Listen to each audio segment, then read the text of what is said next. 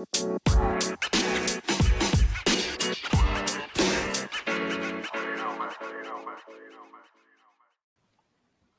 everyone. We're back again for episode 11 of A Controversial Take.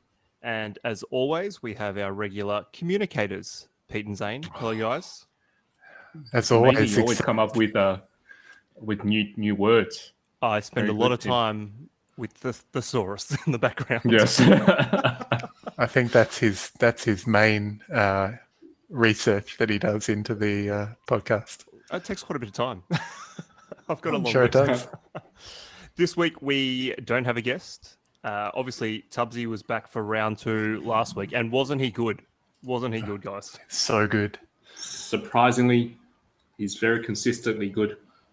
Um, I think the two dollar fifty microphone added a lot as well, but Mm. obviously the stories. I think we've hit hit the nail on the head with the subjects that we've given him as well, so that's been pretty helpful.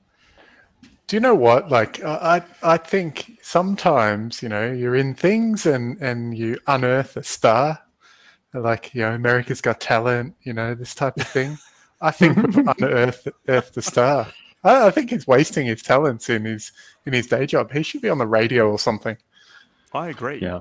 Definitely, a shouldn't be selling school uniforms, right? But maybe this is how he sells the school uniforms. We don't Could actually be. know what he does. I've Yeah, never seen him in a work environment. He could be a Hmm. sales king. That's true. He- that is true. yeah. Yeah. True. Bring out his and you can you can childhood yeah you can write write a regular podcast guest on his CV now. That would you know. Well, he's come back for two. I'm sure he'll be back for more. The way he's uh, he's been going. Um, Mm.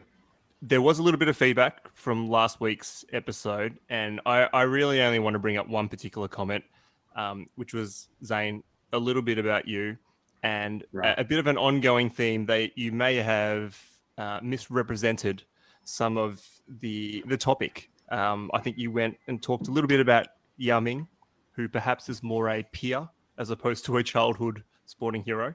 But either way, um, that was raised that you know I th- we- we're Yeah. here to educate, so uh, not quite childhood, but I think you you rightly pointed out that for some of our listeners, the Yao could really be a childhood a childhood hero. One one in particular. So right. I, I think today's Yeah, we episode. yeah we talked about something today, and you know it was a very vivid memory for all of us except one because he was two at the time. You know, Coming to Zane's uh, defense as well, um, I wouldn't say that we've really grown up, even now. So um, maturity level you're talking about. I'm talking about, yeah, I'm, I'm talking about the spirit of like how we felt or how Zane felt about Yao. He probably thought Yao was a man, he was a kid, even though he was only a couple of months older than him. If you I met still him, feel you the might same call him way. daddy. yeah, yell, daddy. That, Wait that for theme, the uh, podcast episode number 300 when Zane talks about how Yao Ming's daughter is one of his childhood heroes. well, this education theme might keep going tonight because we are talking old school games, and I think we're going to go straight into it. Um, and these old school games are going to be very broad. So this topic is going to cover PC games, handheld devices, consoles, the arcade. But there'll probably be others that, that pop up here that I haven't mentioned. So Mm. the hard bit is to work out where we start, and I think we need to a little bit of an education piece. We got to go all the way back uh, because I think Mm. our generation has probably experienced the biggest change, and we've been more, most up to date with a lot of these things that have happened. Um, well, we Particularly for experienced uh, for games. we experienced the beginning, right? So we were there for the very first, um, pretty much. I I don't know if we need to fact check that Well, or not, but close I, enough. no, I think, Close I enough. think if you if you say like first commercially, Commercially, um, yeah. available gaming console systems, things like that, Yep. like Yeah. the the first ones came out in our childhood, and Yeah. True. this this is maybe part of the reason why we really never grew up because you know the gaming evolution like it it's evolved so much right in terms of mm. where it's where it started and, and where it's gone. And and i think it like it, it'd be nice to reminisce about you know where it started. Not not way back when like you know pong came out in the mid 1970s and you know people were playing that in the US. Like I'm talking about, you know, probably where I would start, Tim, from from at least from my experience, is with Atari, the very first system I ever had. Yeah. I, I, that was going to be my first question. What was the first system you had? And because PCs as well were relatively new um, in the home, I think at that time because they were pretty bloody expensive. PCs were later on. PCs were Yeah, like in the late 80s and early 90s because I, I remember the 286 and 386 uh, um, PCs, right? So yeah, they, they were later on. So it, you know, the Ataris and your Commodore 64s, what they called? Uh, yeah, yeah, Yep. Yeah, they were the first ones that were available. And I have a little bit of a different timeline to you guys because I was back then I was still in China, right? So um, my first real experience is probably I I think I- I've come across Commodore 64 and Atari, but but the most popular the, and at least certainly the one that I remember the most is the, the Nint- Nintendo. So Yeah, well, the which is a- original, the original NES, right? yeah, NES, yeah. Slightly, slightly later on in the in the uh, timeline, but Yeah. maybe we'll, let's start with Pete, and we'll go to the Atari because I, I didn't own one of this, but I did go to friends' houses and play it. Uh, Hmm. Pete, how about you kick us off with a couple of your memories of the Atari? Well, Atari was was really the first, and I don't know whether this was my parents kind of going, "Look, I want to just get you to stop like falling out of trees and breaking bones and like mucking around on your bike and coming home with bumps and bruises. Let's see if we can, you know, plonk him in front of the TV." Um, and back in those days, like you know, the cabling was interesting, right? Because the Atari would have to go through like an antenna type cable, um, or an, Yeah. I don't even know what that Hmm. what that cable was called. Is it an RC or something? I don't even think modern TVs have that type of cabling anymore. Um, Was that the different coloured ones, or was no, that pre that, was pre this the- was pre the one that you would actually plug it in, plug the Atari into where you plugged your TV's antenna. Oh yeah, I remember that. Yeah. Yeah. Yeah. Which was which was a bit weird. And then I the first system I ever had was the was you know the Woody Atari, the one that's made of wood, the console of wood, which is now worth a shitload, right? Yep. And Yeah.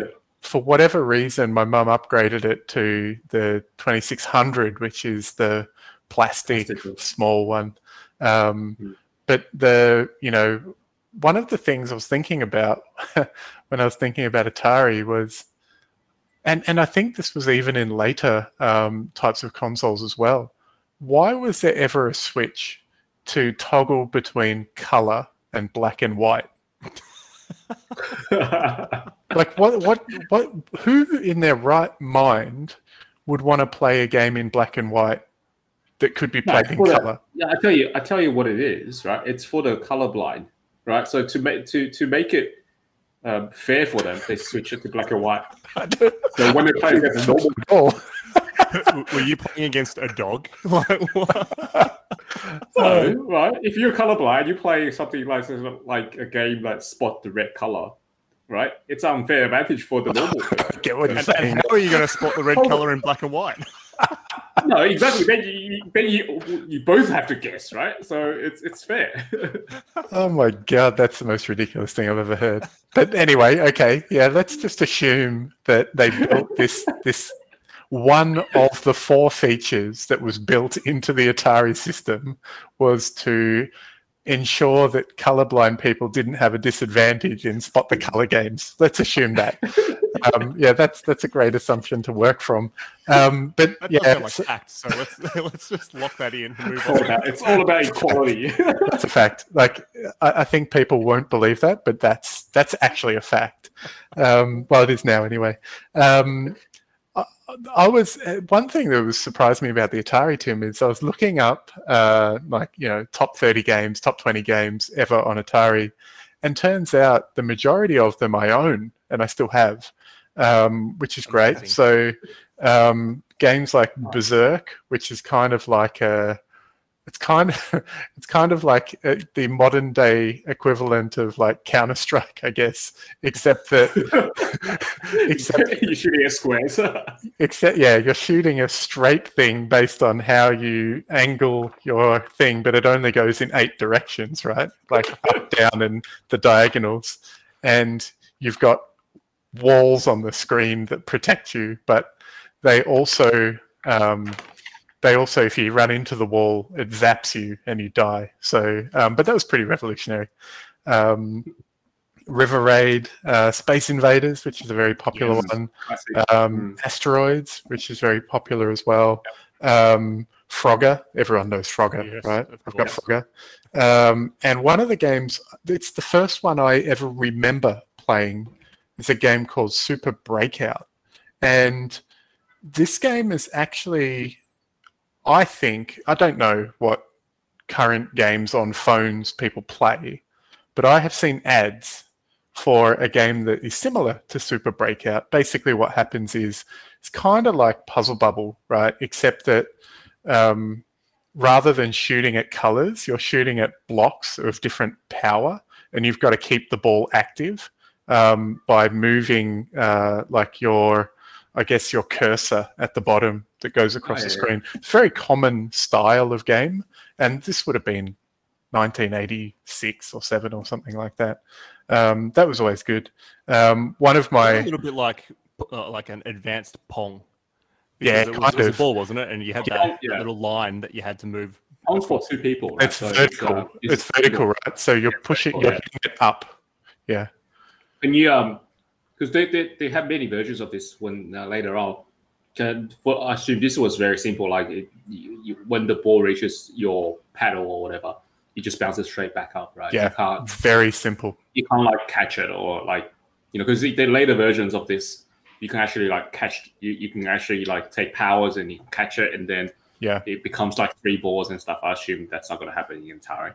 It's it, like it's almost like a um, like an almost an early stage version of you know those games where you're in control of like a um, like a, an aircraft and and maybe it's Battlefield 67 or whatever the hell it was. Not the rock game, but the the actual computer game that Franny was referencing, where you actually shoot, but then you know maybe you kill something and you can get extra powers and all that kind of thing. Like this was probably prior to them being able to work out how those extra powers would work. Yeah. Um, I remember there was a toggle on the Atari that was basically either a beginner game or an advanced game. And all this toggle did, I don't understand why this is the only game this toggle worked for. It made the bar that you were using to hit the thing either short or long. Like, I don't know. It's really weird. Oh, Um, difficulty setting. Yeah, pretty much. Um, one thing I remember with this game, uh, just to throw in a childhood memory as well, um, you know, most people who listen to the podcast probably know Brendan, and we spent a lot of uh, school holidays together. And one of the games we used to play was Space Invaders, right? Two person um, Space Invaders, and we would play um, for for Fruit Tingles. Um, Mhm. If that's a throwback lolly, right? Fruit Tingles. I don't. I think they're now under the brand of Lifesavers, but back then um, they were Fruit Tingles. And the when the game kind of became shit was when we actually outscored the game because it only had four digits and it clocked over to zero and we're like what the hell like now what like we've clocked it like who the hell can clock space invaders yeah um, You guys are, oh, you guys are pretty good. we were pretty good yeah I, I always controlled the left hand side and, and and brendan had the right hand side so Mm. um, but yeah we were, we got good Hey, that's Pete, re- remind me for all of these games, what was the controller for Atari? Oh, yeah, that's that's a good question. I have multiple controllers. So Super Breakout that I was talking about before is a paddle with a spinning disc. So you you um, control it left and right, and it's got a couple of um, buttons on it. um, not on the spinning disc, but it's like a disc, right? I don't know. I don't even know anything. It looks a bit like a fishing rod um, to some degree. Um, but the uh, the main controller, and this wasn't standard with the um, with the Atari, but what we used was this long joypad that was just had this. It, it looked like a um, uh, like a like a gear stick from a car, like a manual yeah. car, um, and it had a button on top, and then there was a button on the um, on the actual base of it, and that was that controlled all directions.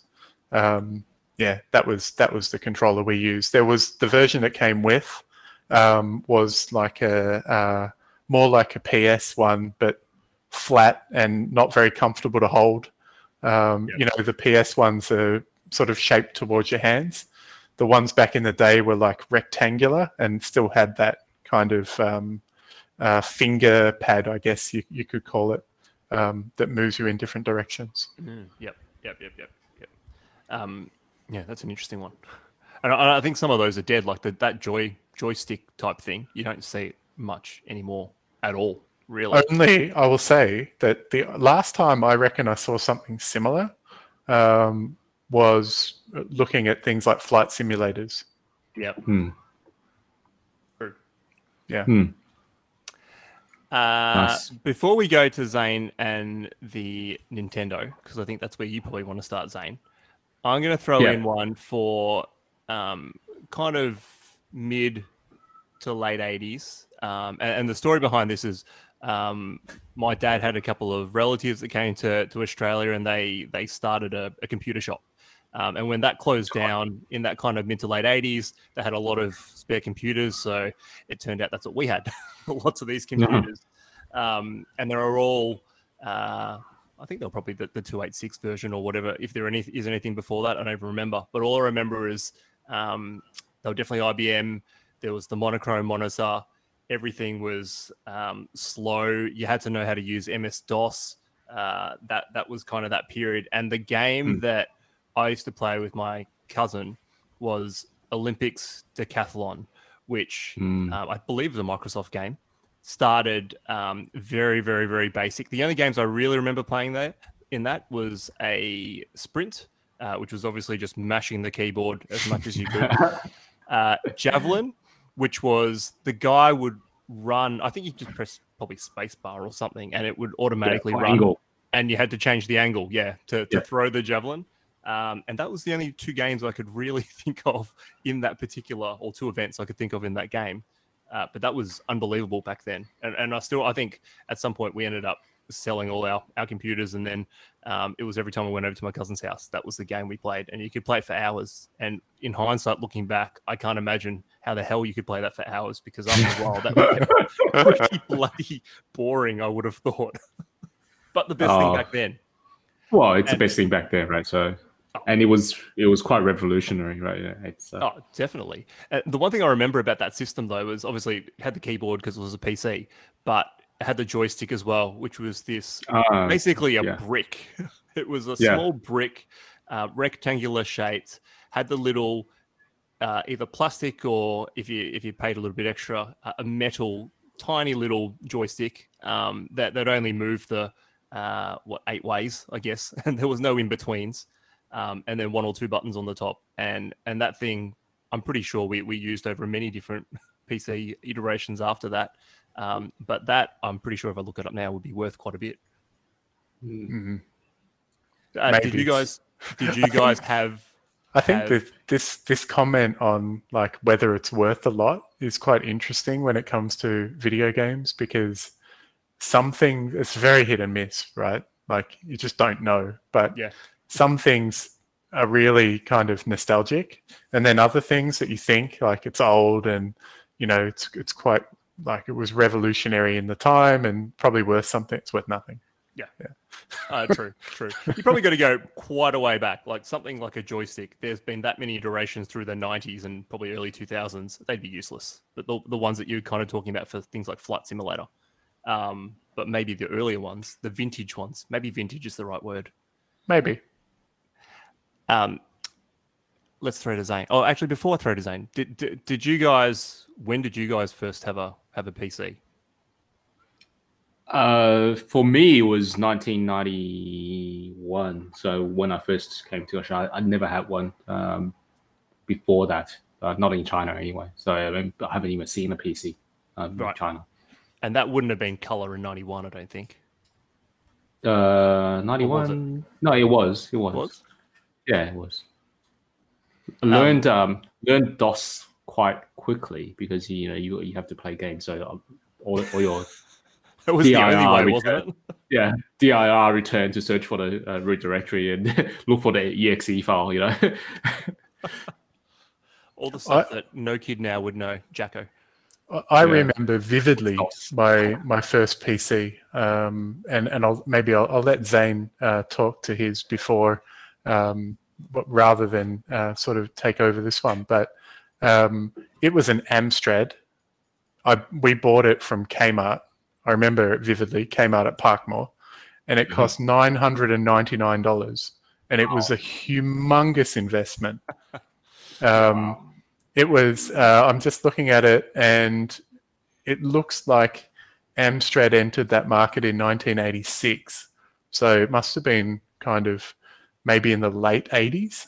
Um, 900 Yeah. bucks is a lot of money. so much money. Yeah, so much. That would have been like a couple months' wages for your dad being a police back then. I have no idea.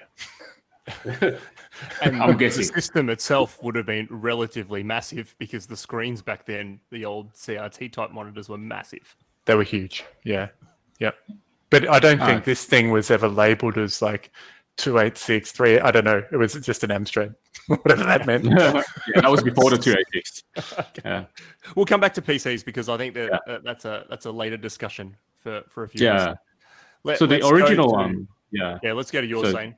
Yeah, so uh, the original NES, I mean, you know, China back then was still relatively, I would, you know, closed off to the world, I suppose, right? I mean, it, we we didn't get that many um, things from the Western uh, Western uh, world, um, especially imported stuff. So I, you know, haven't seen a PC.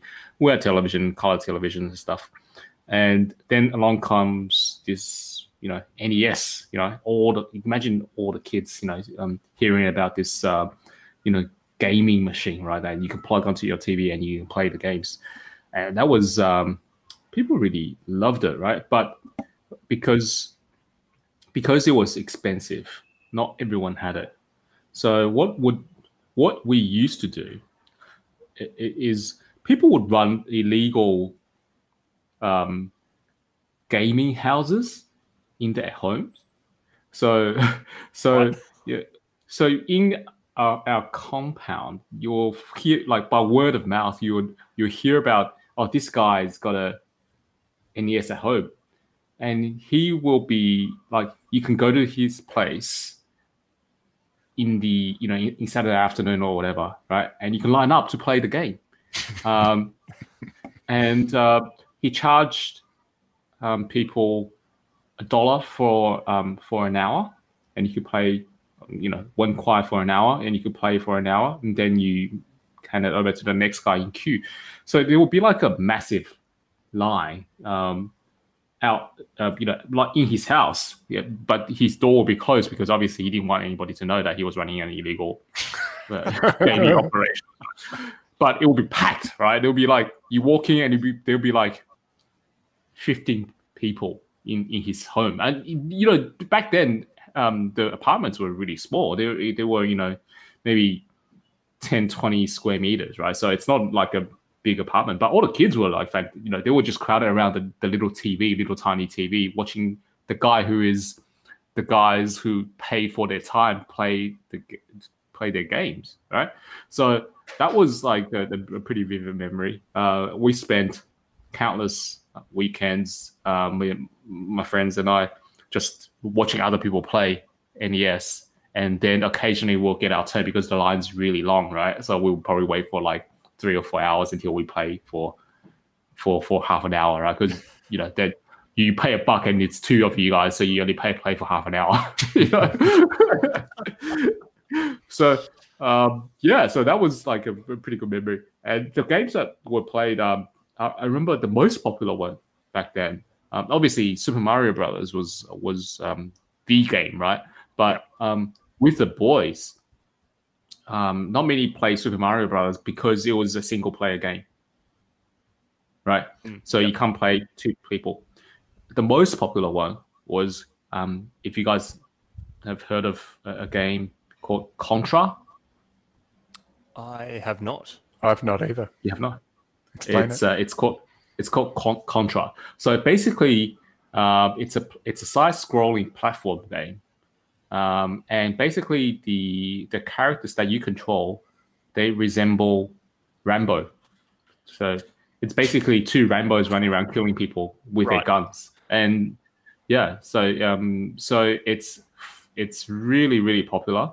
And the good thing about it is once when um, Nintendo came along, they actually have variety in their game. So it's not like the old uh, Atari that it's very linear. This one, um, with the characters, you can actually um, collect power ups, and your gun and your ammunition will change. So you get like weird ass guns where you shoot laser, or you get like um, uh, weird ass guns where you, you shoot and they're, the you know the, the the bullets fly in three different directions. Right. So, so, uh, so yeah, it's it was a very attractive game for for for the boys. I mean, there were no girls um, that were playing um, playing NES. At least I didn't see any. Um, so it was, it was all um, young school kids. This so, game that looks was, this um, game looks badass. Uh, I've just um, Yeah, looking does. at The- the, or uh, uh, Wikipedia of it. The actually the um, it, it's a Konami game, but the uh, yeah, the, it's a the, Konami game. Yeah, the the front page um, looks pretty amazing. Like it, it is like as you It is described, like some Rambo. some Rambo guy, but he looks a little bit like Guile from Street Fighter, and he's just got a massive gun. Looks a bit like um, Arnie Yeah. from Commando. yeah, exactly. So it's like uh, you know, you, you could you could see why why it was um very attractive to to, to little boys, right? Yeah, So Yeah, so very uh, and it, it, it had really good gameplay. Um, so uh, you know, um, I, I um I tried to play it on a on a simulator. You know, last year during lockdown, it was it was good. uh, it's, it's still a good game to play even till this day. It's not a it's it's not a bad game. It's actually withstood the test of time. I would say. Mm. the um, the illegal uh, shop houses. How many? Um, how many? Would it just have one system in it, or would they have multiple systems? Uh, good question. Uh, the one I had, um, I think he had like two, um, but I've been to ones where they only have one. Uh, um, so they, I mean, they, yeah, it depends on how many TVs you have, right? So, Yeah, it sounds awesome. I like that. No, Hey, but so, you know, it's. Uh, I mean, yeah. so then, did you? So Yeah. you played it in those in, in the um in the game houses. Then did you end up with your own Nintendo system at any Uh, point? yeah, I, I ended up with my own because my relative, my relative from Hong Kong actually sent one back to us, um, and that was just before I, I left um, for uh, for Australia. So I had it for about half a year, and that was really good because I just play whenever I want. But I, I didn't set up illegal. I was about to say, did you- that was a side hustle you missed otherwise. yeah, lost of lo- you know. Other, otherwise, I would have um, you know said it in my uh, previous uh, in our previous podcast, uh, our, our side hustles, right? Um, does that mean that? an opportunity missed? You know what this tells me, Tim? That Zane didn't have any um, any naughty friends up the street that were Clearly not. convincing him to do Mm. stuff. Could have made a lot of money in that six months or four months or whatever it was. Hey, does that? Exactly. Did you take the Nintendo with you to Australia, or did did it stay? no, no, I left it. I left it for my cousin. Right. Did you? Yeah, so- be- so the first thing, because you're a, a Nintendo person, were any Hmm. consoles after that? Because there's a bit of a Nintendo versus Sega thing that I think happens a little bit with with families. yeah, I Um, never had a Sega. Um, I never had a Sega. Um, but when I came to um, Australia, I never really had a platform until I um, until I um, bought a PlayStation or, or something. I, I don't remember. So it was, or uh, maybe a Super SNES. So uh, it was. I was always a PC guy after that. Um, then yeah.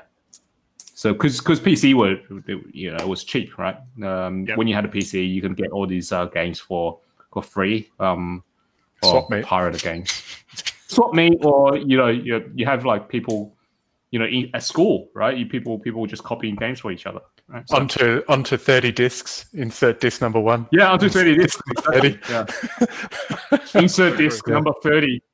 Uh, And one- then number 29 is corrupted. Yeah, exactly. It's Yeah, corrupted. it's I was gonna corrupted, say. Oh man, those days. Oh my god. Um, before we get on to PC, because that's probably going to take up a bit of time. Uh, Pete, Hmm. were you a Nintendo or Sega person after your Atari? So I never had never had a Nintendo ever. Um, actually, I, I lie. I had a Wii, um, and now I've got a Switch. But um, in those days, yeah, it took Turns a out I've both got of quite a few. Turns out I've got everything. But um, in those days, Yeah, yeah, it I'm was. point out. I, I know you have a Switch. Yeah, in those days we didn't we didn't have um, uh, those, and I remember pleading um, like endlessly with my parents to uh, finally get a Mega Drive, and that was um, that was a huge thing for me. And I don't really I can't remember what year it was. It was must have been in high school, and now when I think about it, I'm not really sure how my mum agreed to it because it was um, it was the Mortal Kombat pack um, that was out. Oh, I remember yep. getting it and going, "Oh my god, this game is amazing!" Um, and Mhm. you know, I think that was that was kind of because I, I think a lot of my mates, um, you know, they were playing Street Fighter, and then and then when Mortal Kombat came out, it was it was quite different. Um, Mm. like just the the level of vulgarity, um, and, and I loved it. So you know It that was, uh, it was realistic. it was had, very like, real, realistic. yeah, real people. and, and that came with um, i remember the the mega drive came with obviously it was the mortal kombat pack but it came with sonic the hedgehog. I think it was sonic and tails was the Yeah. game. It came with alex kidd. I don't know what the fuck that game was right to be honest. It was just it, i don't think anyone ever bought that game. It just always came with the pack. Um, it came with the game columns which was like an early version of well, it was like a knockoff version of Tetris, but without the Yeah. shapes. I don't really know what that game was about either. It was kind of a little bit like um, uh, the modern day like Candy Crush without all of the super moves, you know. Um, so it was, that was interesting, um, and I think that was it. Um, but I, you know, I spent so much time playing Mortal Kombat and playing um, Sonic uh, Sonic and Tails. That was a pretty good game. Um, Hmm. But yeah, Mortal Kombat. I don't know. I, I, I'll reach out to you guys. What? Who was your character? We're talking Mortal Kombat original, right? Who was your character? Who's your Yeah. character of choice? Sub Zero. Sub-Zero Sub. Zero. Yeah, Yep. yeah, I'm a bit the same. Um, I did like a bit of Scorpion as well. Um, but yeah, Sub Zero. I think it's pretty. good. I, I was, I was very happy, very um, happy with the newer Sub-Zero. movie. Yeah, I was Sub Zero and uh, Liu Kang. Oh yeah, yeah, yeah. He was okay. Not my favorite, but and he made a really weird noise. I didn't like his uh, his like um, like kick through the air thing, um, but his fireball was pretty cool. Um, True, true. I had a uh, Mega Drive as well. I've got one console that was handheld. Before before that, I'll talk about in a minute. Um, but Pete, we we we uh, shared a couple of photos the other day because I pulled mine out. Uh, I only have the console and not the games, and there's a bit of a story to that, which I'll tell a bit later on because that dovetails into something else. But I noticed that our consoles, notwithstanding that they're actually the same version, are different. are different. And Yeah, it I took know, me a yeah. little bit of time because I, I started delving into well, what the hell happened here and why is it actually different? And it, um, I think it turns out, and I'm pretty sure I can't quite, quite remember if it was the Mega Drive or another system, but I'm pretty sure we bought ours in Malaysia. It was a standard PAL version, which I think is the same one as Australia. So you could buy the games here, but the original system we got from Malaysia was so it was a different. There's different buttons on it. It's a different color, but it does the same bloody thing. no, it doesn't. Doesn't this it? is the thing, and this is what I said. I said to you, like, we'll need to have a chat about this because, and maybe you didn't pick this up from the photo um, that I had sent, but this was this was my pet hate, right? Because one of my good mates, um, throughout high school, and I used to go to his place every day. His his dad frequently visited uh, Japan and other parts of Asia, and Yeah. would come back with all of this stuff, right, including um, Mega Drive games. And Yeah.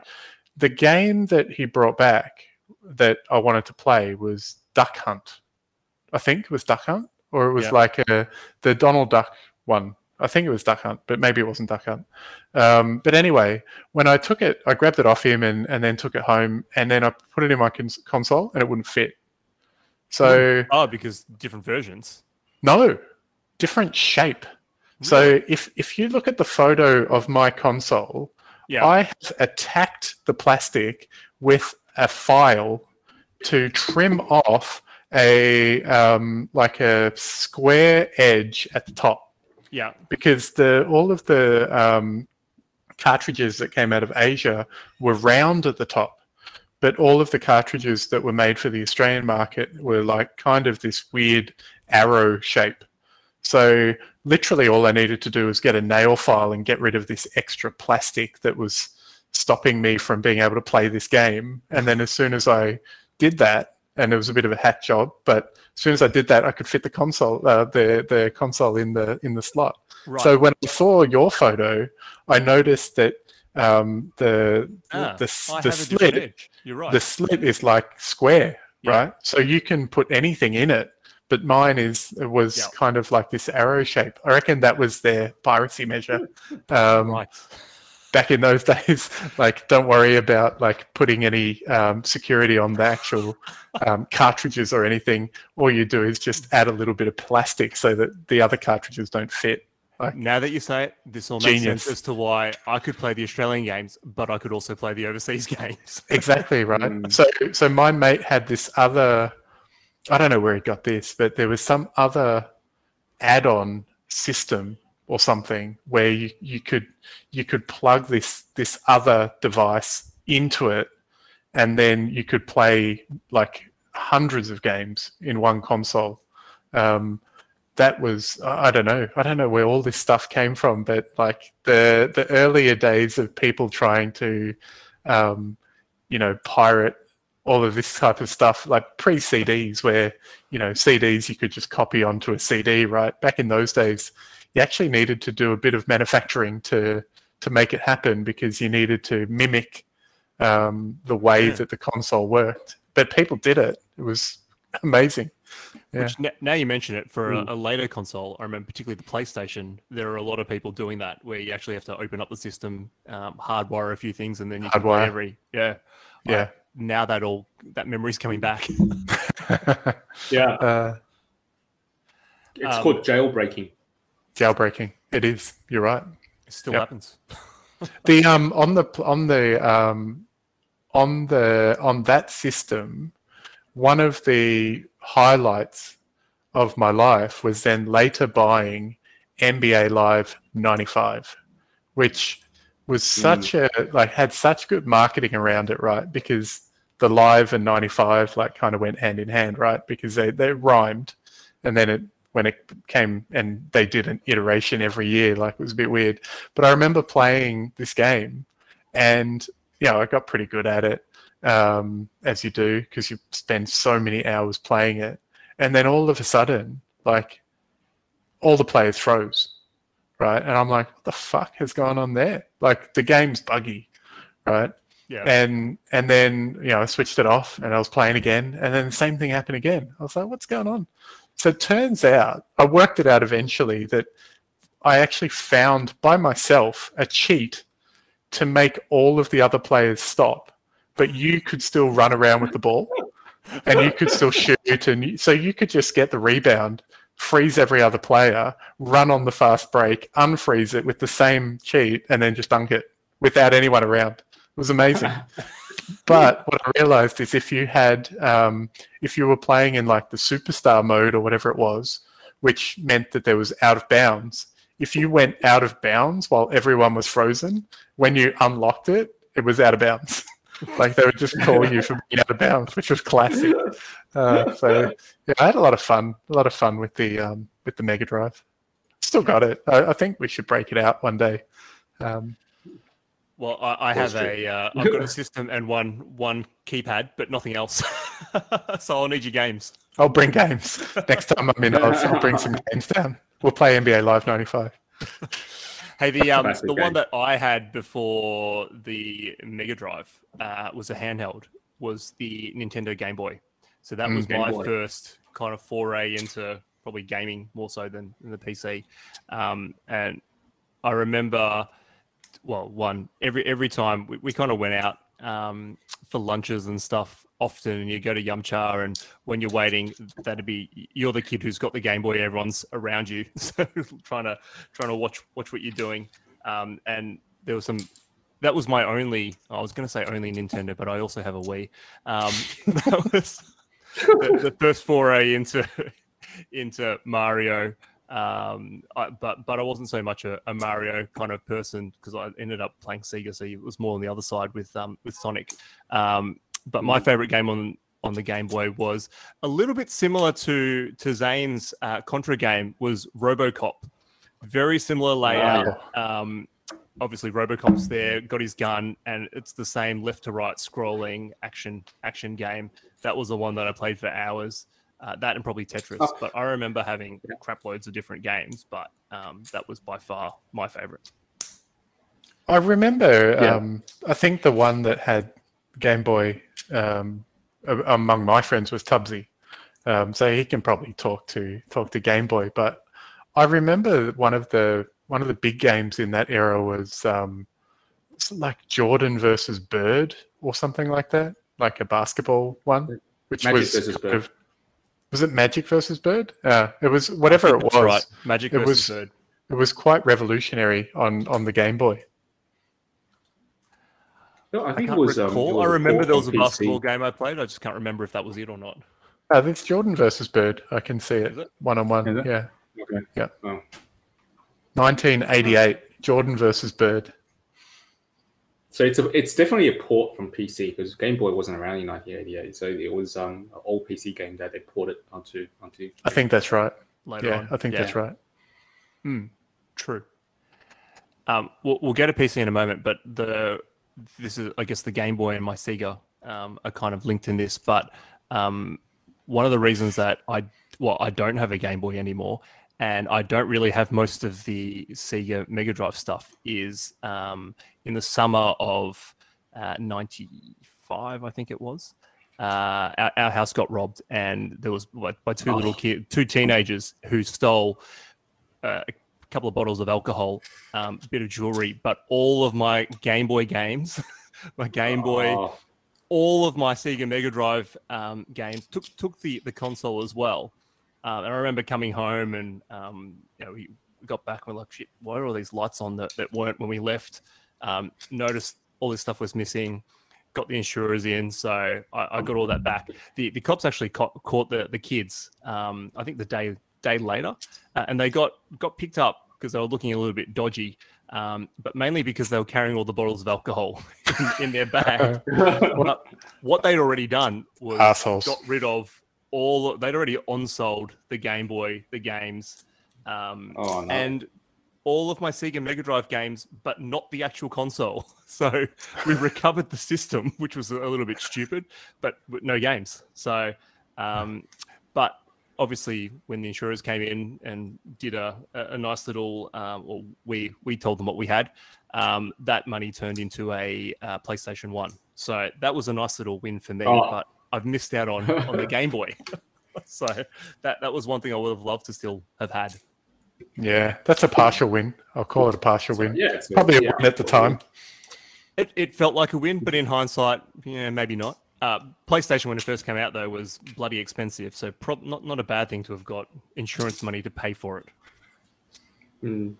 Let's go into PC because I think we have a whole heap of games and stories around that. Mm.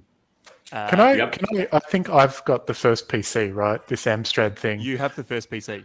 Yes. So let me let me explain.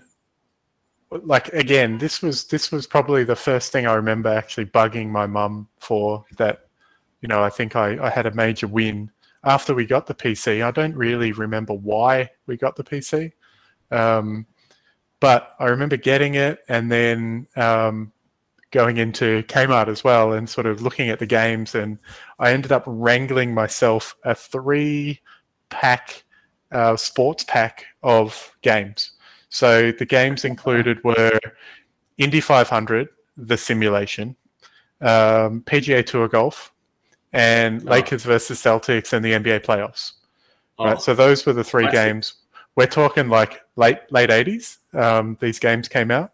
Um, PGA Tour Golf. That game, in that version of it, is still one of the Yeah. best games that you'll ever play golf wise. Very, like you know, very much the foundation for games that followed, like Tiger Woods and so forth. Um, but I want to I want to go to Indy 500, the simulation. It still, in my mind, is the hardest game I've ever played in my life. And let me explain. Let me explain why. It was it was revolutionary, like racing game in the sense that you you had the ability to go in and actually do a lot of customizations to your car and the engine and all that type of thing. But when you actually played the game, there was only kind of four different options for you to play. And, and it was only the Indy track, right? The Indianapolis track. So you could play a 10 lap game, a 30 lap game, a 75 lap game, or a 200 lap game. And the 200 lap game being, you know, the full Indy 500 race. And that's the one that you want to you want to do well at, right? Yeah. Now, Yeah. the, the quirk was the 10 and 30 lap games, no damage. So you can't die, basically, right? But the 200 lap game, if you're going to do it, like you have full damage. And as soon as you're damaged, you're out. Like, and, and you can't control it, right? And the problem was, this is what I found anyway. You could tune your car. Your car was shit when it started. So if you were if you did no tuning in your car, you could probably get to about 18th. Um, but you still have to watch your engine because there's a good chance your engine will overheat. And the other part of it was if you didn't do a pit stop, then your tires would burst. But doing a pit stop was the hardest thing you've ever tried to do because there was no real markings for where you needed to stop. And it was really hard to judge. And if other people were taking a pit stop, you would ram them and then you'd be out as well. So, in all of the years that I played this game, and I played this game so much, I reckon I got to about 65 laps, and that's it. Like, not even close. And and I couldn't I couldn't get in the top five in terms of speed without putting my car into a position where after about 15 laps it would just overheat and die. So I have no idea how to win this game. I still don't. Still the hardest game I've and I and I've I like Zane with his um, other game. Like I did get an emulator for it years later and it again as an adult, as a smarter adult. Still couldn't do it. It puzzles me. It's it's actually one of the things in my life that has haunted me. well, So if anyone out there is your- listening, I'm going to carry that to your grave. if anyone out there is listening and has actually finished, not one, just finished, a 200 lapper on Indianapolis 500, the simulation from like 1989 or whenever that game was created, fuck you. Like, I hate you. I don't want to know how you did it. I just hate you. it really annoys me. Yeah. Um, but the, the But- one of the funniest things about this Amstrad PC was if you turned on the system and loaded the game, and it was on a big floppy disk, right? And you loaded the game, it was in like 16 color or something. What you actually needed to do first was load a system called Gem Startup or something, and then exit back into DOS prompt, and then go back into it, and it would be like 256 color. So you basically, Yeah. you know, you had to load the driver, then get out of the driver, then load the game, um, and you had to answer a question um, before loading this game, this Indy 500 game, and I lost the booklet that had all the answers to the questions. So, and there was no such thing as like Wikipedia or anything. So, man, sometimes you would just be like, "Fuck, I got that one wrong. I need to start again." The most but you, you would ridiculous still continue to do it, right? I'd still try. Yeah, You yeah, yeah. Just. Can I Yeah, just uh, I'll- just yeah. just a little fact that we may have uh, all, all forgotten is back then when we first got the PC, um, the PC the PCs didn't have a mouse, so it wasn't a, it wasn't a Windows, right? So there were there were no there was no mouse to the Hmm. PC, so it was all just just keyboard. So so it was just a little uh, uh, funny fact for for the young ones. Very true. And the uh, well, the 5.1 inch floppy that you were using as well to, right. Yeah. to load Yeah. these games. There's no, Yeah. no internal internal memory. No, no Yeah, internal well, memory. And Yeah. you know, the biggest problem was if the clock got out of sync. I mean, you'd have to go back into the system and replace the battery yeah. somehow. yeah. I don't even know how that worked, but yeah, Real Uh, problems back then. yeah, Definitely. real problems. Yeah. Um, yes. Zane, in that your your Well, the first memories first the, the first ever game, PC yeah, the first. well, you know, I got the PC um, when I when I um, when I came to Australia, and the first um, game I played on PC was Tetris, Yep. uh, and This uh, Tetris original, was original Tetris, right? the original Tetris, yeah, um, uh, with the uh, with the Kremlin as a, as background for one of those stages, I think. so, and with the um, you know the the two bit music, um, and it was like the uh, the Russian folk folk music at the back. If you guys remember, I, and uh, I, I can that was hear it just- in my head now. That's going to be annoying. But Yeah. Thanks, thanks for that. it, and it keeps going for it just keeps going when you're playing the game. it just it does keep going. part. But it, but like when you played it, it was fantastic, right? I mean, at, at back then, Tetris was was great, you know, and it- you know the, the fact that it, it got harder and harder, and and it, no, it was just like I was I was really hooked on on Tetris. It was uh, Tetris it's was fantastic. that I- fantastic. Fantastic game. Yeah. Oh, yeah, and then Still is yeah, when you and can play it on then, your uh, phone. well, yeah. Well, on phone is a little bit different. Remember, Then- do you remember watching other people play Tetris and be like, "You got a two-liner. You are shit. yeah. Like you got to hold out for the long one, you dickhead. So what are you Why are you doing? building this up? It's either four lines or it's nothing. You, Yeah. you loser." Uh, was And there then, uh, was yeah. there head-to-head versions in the original? I can't remember. Or was that something Not that in the came original. I later think that on? came It came a bit later. Yeah. Yeah, it came later. So originally it was just by itself, and you still, I, you, I still spend hours just playing by myself on, on with Tetris. It's it's great. Yeah. Um, and then came, um, you know, various other games. One one particular game that struck out to me when I tried was when I was trying to um, um, uh, remember um, the games that I played back then was a, a platformer called Commander Keen. I'm not sure if you guys ever played it. Um, and that had so many versions. Like it was Commander Keen, the original. Then I think it went all the way up to like Commander Keen Six, and it was just basically every version is basically the same. It's just a, it's a side-scrolling platform with a with Commander Keen. I think he was on a pogo stick. Right. So I'm gonna have to look guy up. a pogo stick.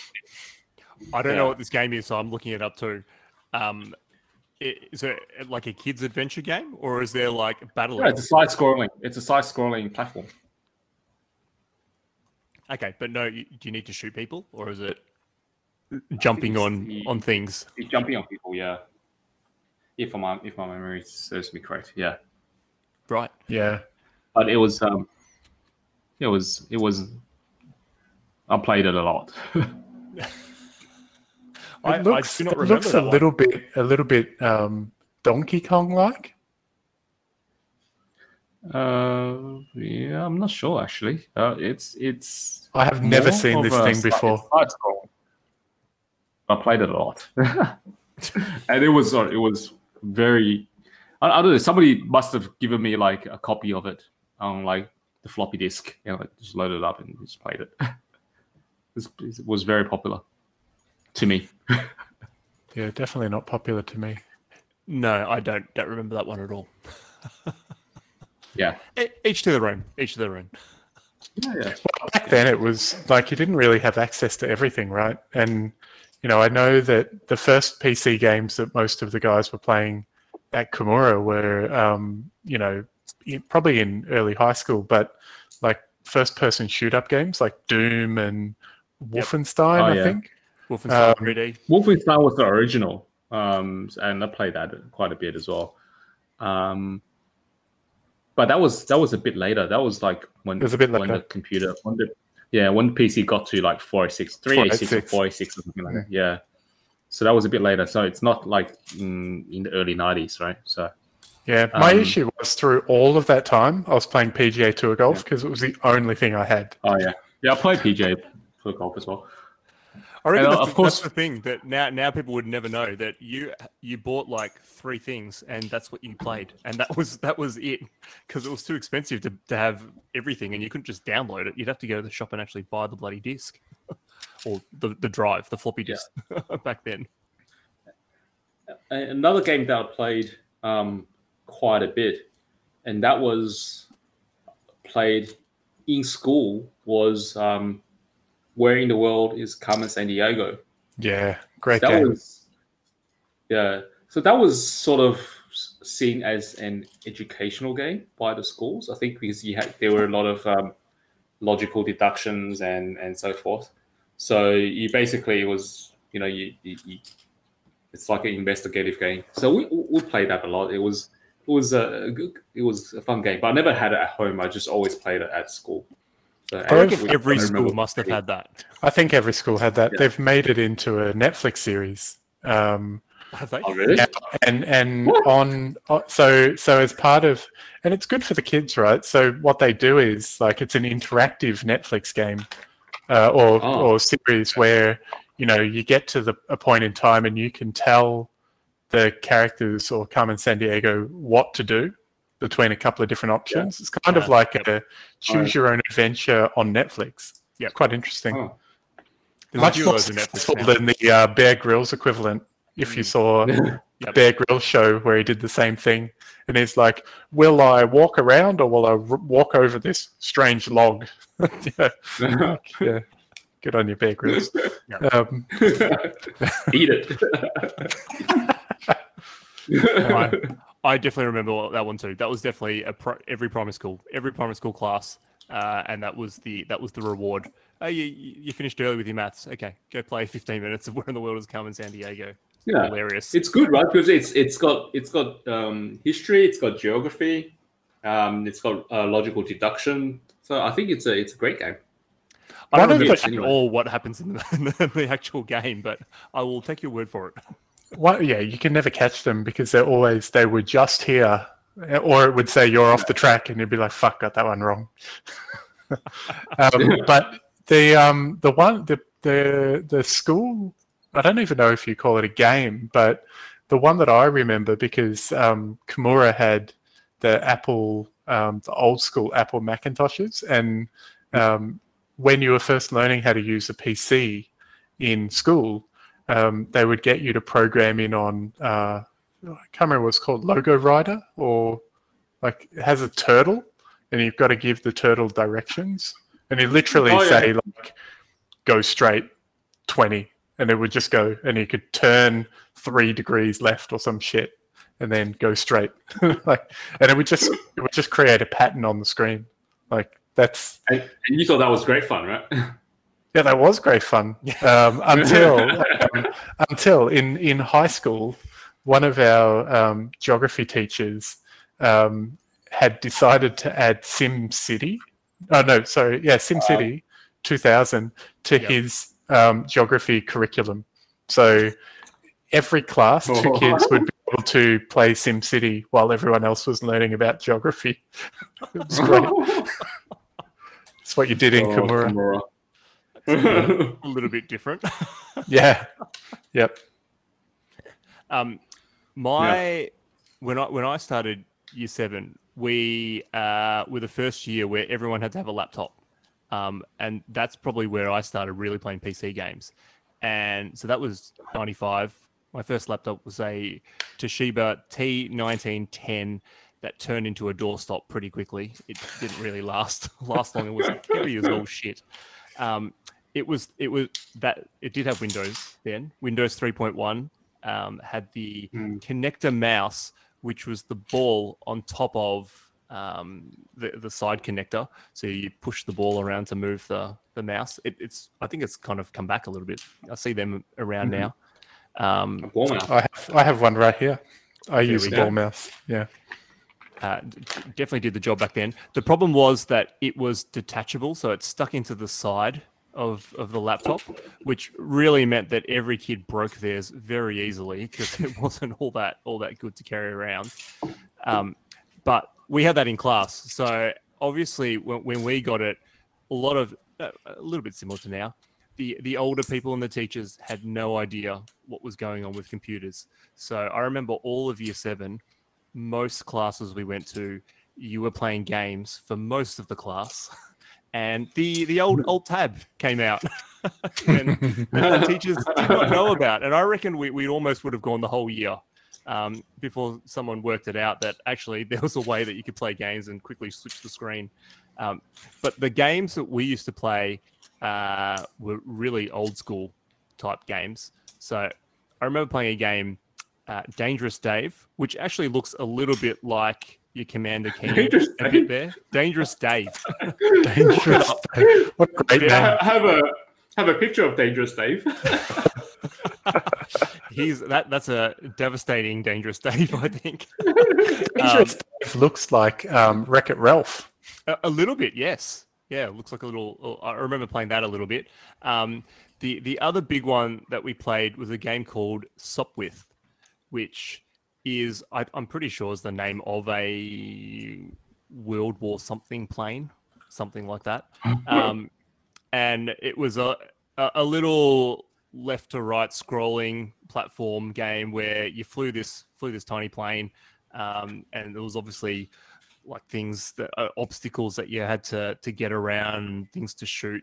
Uh, but that was that was probably the number one game that we played early on. The this particular laptop, the uh, the T1910 was not color, so the games and, and it didn't, have much memory at all. So the games we had to play were pretty pretty low end, which wasn't great. The good thing for me though, because, um, actually, uh, in addition to to the the consoles that were stolen, my T1910 was stolen. So I, through insurance, got the upgrade and got the first color computer at school when I came Mm. back for year eight, which was fantastic. It was a whole whole different ball game, and didn't have the connector mouse. Had the little um, that little pointer that sits in the middle of, of your keyboard between what G and G and H Mm. Mm. um, that they still have kept around. That was the only one back then, so you didn't have a trackpad. You just had that. Uh, but that Wow, was fantastic. Sopwith looks shit. I, I opened it up as well. It game, looks Zane. Do the not knock it. Terrible game I've ever seen. This looks like an it looks like an Atari game. Tim. it does. It, and and it was you had to go into MS DOS to run the game. oh my god! And I'm, looks I'm like- looking at I'm looking at screenshots of Sopwith 2, and I'm like, this is terrible. I, I, I'm hoping you you're playing that game, not Sopwith the original. Uh, I, I it might have been two. I don't know. I haven't looked it up. But, So Sopwith Oh. is the name of an engineering company, uh, like an aviation company, um, in the First World War, um, and it looks like it's now out of business. Probably should. Uh, they shouldn't have gone into game development because that didn't go well for them. But I am I am liking this early years quote on their uh, Wikipedia page that uh, says that, and I'll read it because it's quite funny. Um, an early collaboration with uh, the S.E. Saunders um, boatyard of East Kells on the Isle of Wight in 1913 produced the Sopwith Bat Boat, an early flying boat with a laminated hull which could operate on sea or land. They they produced the first bat boat way Wow. before Batman was ever created. That is amazing. The things you learn on this Inspiration podcast, for DC. I know. I mean, This is all about um, all about learning. Uh, this podcast, um, but I'm pretty sure it went out of business somewhat after. And then what I think happened, Tim, is that they used the Sopwith name for this shit PC game because they realized that they didn't have to pay any royalties to anyone because they were already out of business. Ve- Very true. I don't think we've we've paid for we never paid for that game. Somebody worked out how to get that for free. I'm sure that was ripped off someone. came with came with the PC. Oh, Uh, that- that's pretty funny. that's, that's the most. That's like the worst game I've ever seen in terms of graphics. A- And can I tell you, the Shit Toshiba. Toshiba T1910 was one of the shittest computers of all time. It couldn't handle any other game yeah. I in, know. in It looks Windows. than- It looks. in It looks worse I'm than pretty sure the only game it could you, you could play was maybe Minesweeper. That was about it. Minesweeper was fantastic. I love Minesweeper. That was such a good game. So Mm. it, it was one or the other. So when you we bought a Minesweeper, then we moved into Sopwith. Of the- I was thinking about this, uh, Tim. Like you mentioned, Sopwith. Zane and I call it out as being a shit game. Probably was, but what it what it makes me think about is the fact that, and we've we've mentioned it a couple of times that when we were kids, you could play anything, no matter how shit it was, for hours on end and for a long, long time. Like kids these days do not have the attention span for it at all. Right. and the the generation that grew up with that like let me let me give you the best example of a, a, a group of people who are prepared to put up with the shittest game and play it forever um, and i'm talking about on the nokia phone the game snakes Yeah. Yes. because everyone loved the game Snakes, right? And we all played it, and we played it forever. It was the only game available on on a phone. I'm thinking the Nokia 3330 or whatever the hell it was called. And when it's all said and done, if you can master two quick moves on the keypad, your, your snake can never be beaten. Like the game is very simple. There's no there's no barriers. You just go to one side, go up and down, and then go back, and then go up and down and go back. Like, how, why is this game fun? But at that point in time, everyone played it, right? And you played it for hours. It's ridiculous. Absolutely. Uh, there was also no other game, I'm pretty sure, at all that you could. There was play. no other game. Yeah, yeah. It's that the is only one you right. could load. Yep. Well, Or you could type sure- in, yeah. or you could type in the guy's phone number, like you know, eight oh oh eight five, and be like, boobs. that's, that's that's the only other thing you could do. So, um, I- I'm, I'm pretty sure. I- I'm pretty sure I got a Nokia phone just just for snakes. I'm pretty sure a lot of people did. I think I did too. Um, Yeah, I, I did too at one point. I think I started off with a Motorola and then went, nah, I really need to get this Nokia just to play Snake. I feel left out because I'm the only one that can't sit around playing snakes. Exactly. Yep. So, so Stuff true. stuff to flip phone. Hey, Back in and the and the screen was so small. Like, oh my god, I don't even Yeah. know. I don't even know how we put up with that. So the, the thing that um, obviously a lot of us remember we mentioned before was uh, loading a lot of these games and, and playing them uh, with the 20 million discs that you had to put in to actually load the damn thing. Um, and then it went down to a smaller uh, disk drive. Was it three and a half inch? I can't quite remember. Yeah, small floppy. Yeah. yeah. The, the small floppy. Harder. You know what shitted me about that was they still called it a floppy drive, but it wasn't bendable at all. True. I mean, What? Don't call it a It was, floppy drive. it was a brick. Yeah. Yeah. But you That couldn't was- call it a hard drive because, like, the hard drive was the internal. Like, Yeah. uh, but It was anyway, soft on the inside. it was definitely soft on the inside. Yeah. uh, when we go past that, and um, obviously we go to CDs, what were the go- the games that you guys played? Because I think that's that's when things changed quite a lot, um, and obviously the the quality of the games changed quite a bit, and Yep. uh, there was a lot more burning CDs and or buying them at swap meets or wherever you, Yep. you got your games from. Um, Yep. Who wants to share a couple of stories about that? Well, I'll, I'll go first. I, I I remember. I think you might might have been just even before CDs, and it was the three and a half um, inch floppy drives. And one one series that that um, kept updating, refreshing itself, and and I kept playing was a game series called uh, Leisure Suit Larry. I'm not sure if you, you must, must have played it Ah, as well. LSL. I never played Yeah. it, but but uh, every every school kid knew about it, right? It was really popular, right? Because it, it had elements of um, for for adolescent kid. It, it was it was very interesting, right? Because it was it Adult had- themed. Adult themed. yeah, had it was adult themed. nudity. but it, it didn't have nudity because it was all it was all um, implied. Pixelated, pixelated, right? Yeah, exactly. It, um, It's just like watching uh, like watching Japanese porn. yeah, but it, it, it put you um you were you were Larry right, so it sort of put you in the driver's seat. So whatever you did, you made it happen. driver's Right? seat. Uh, and that was the uh, I think that was one of the pioneers for for a um, um, role playing game, right? So that was um, that was fantastic, uh, and very a lot like we would you know we played every single game. Um, I play every single game of that series, um, and as soon as it was out, uh, it was dis- distributed around school. Um, the kids were passing it around.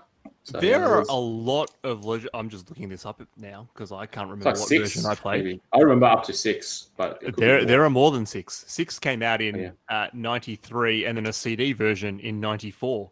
So Oh. this goes all the Yeah, way there back to apparently '87. Leisure Wow. Larry Wow. in the land of the lounge lizards. Oh, never, never played that one. wow. It, it Wow. goes up a level though when you get to Leisure Suit Larry 3, Passionate Patty in pursuit of the pulsating pectorals. what in the world? wow, that uh, that one I played. Leisure Suit Larry 6, I think, was probably the the, the best. I, I do remember that one as well. Shape up or slip out. yeah. Whoa. Yeah, There's a cut. By the time it gets to there's, there was a version made in 2020. Wet dreams dry twice. What in the world? Uh, Which platform is this on PC? I have no idea. I Well, I'm I, gonna have to go back to Steam and search for it.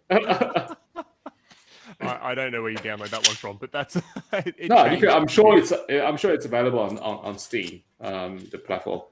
But uh, wow, wow, uh, yeah, good. Um, thanks, Tim. the marketing marketing department really moved with the times, didn't they? Uh, wow. they knew their audience, they did know their audience. Yeah. A- and clearly Yeah. they, they'd be able to get uh, get Zane now. so that's that's Yeah. quite funny. It, it really definitely picked It up a bit later on. I, I do remember that uh, set of CDs getting passed around. It was probably Leisure Suit Larry six and seven when that was on CD. Yeah, That, that was Yeah. a good one. yeah. I never played it. I, I don't know, and I'm not. I'm not trying to um, justify myself being uh, of the more innocent type, but I actually don't remember during that time playing many, if any, um, PC games. So the only thing I remember in that, like after the original games, was Warcraft Two. That's the only Ah. thing I remember, and I don't even know what year that was. I think that was far That later. was late. Yeah, far late. Because um, before Warcraft 2, it's similar type of game. It because this is um, RTS, a real time strategy game. So Uh, the Command and pioneer for that was um, no, it was Dune 2. Oh, yeah. I don't know. I think So- at that point in time, I was um, maybe playing PlayStation games and everything, or, or it would have been Mega Drive games. Um, maybe maybe things like Gran Turismo or something like that, um, but the original. Yep. But Mm. everything I was doing on the PC at Dune that 2, point, Dune 2, yeah, Dune 2 was quite early, so I don't think Gran Turismo was out. Yeah, I may be wrong, but um, that was um, a fantastic game. Uh, I'm not sure, Tim, if you ever played it, um, but um, it it basically had the story, um, the background story of the Dune series, but um, yeah, which is quite famous, and it had different houses, right? So you, you had the Harkonnens, the Atreides, and the uh, the Freemans, and uh, basically. You know, you you you will come in and you'll select your your house or your clan, and then you'll start building. You have to harvest spice um, on Dune, and then you you'll have you have used the spice as credits to build build factories and build um, barracks and, and and train troops and different vehicles, and um, and then you have to attack the other factions. Um, so that was a, a really um, pioneer for um, RTS um, Mm. in, on PC, and it was really it was quite good graphics for the for for the time.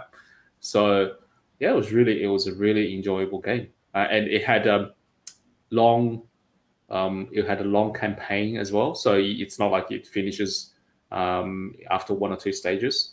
So you had a story mode, and and you had to go through different progressive stages to to to, to finish the game.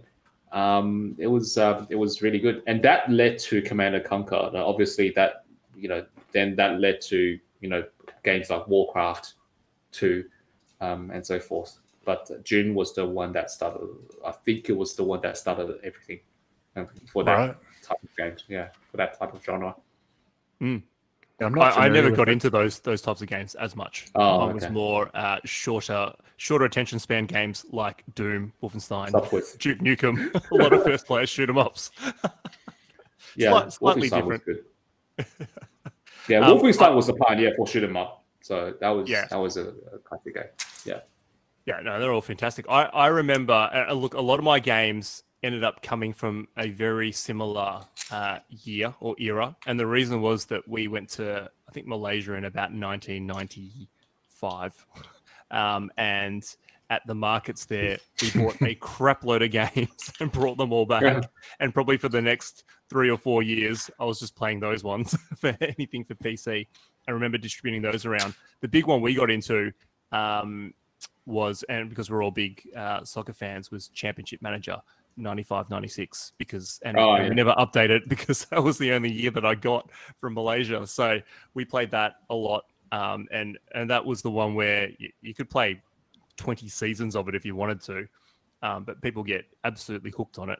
Um, and, and it was all about picking a random team in the fifth tier of English soccer. And um, I always seem to pick Tranmere. Um, and always um, trying to, to to buy random players who, in in reality, now have become superstars. So they were like fourteen year olds, um, like Zlatan Ibrahimovic was in there, Kim Kallstrom, these kind of guys that cost you no money and build them all up. So that was that was kind of the the bigger game back then.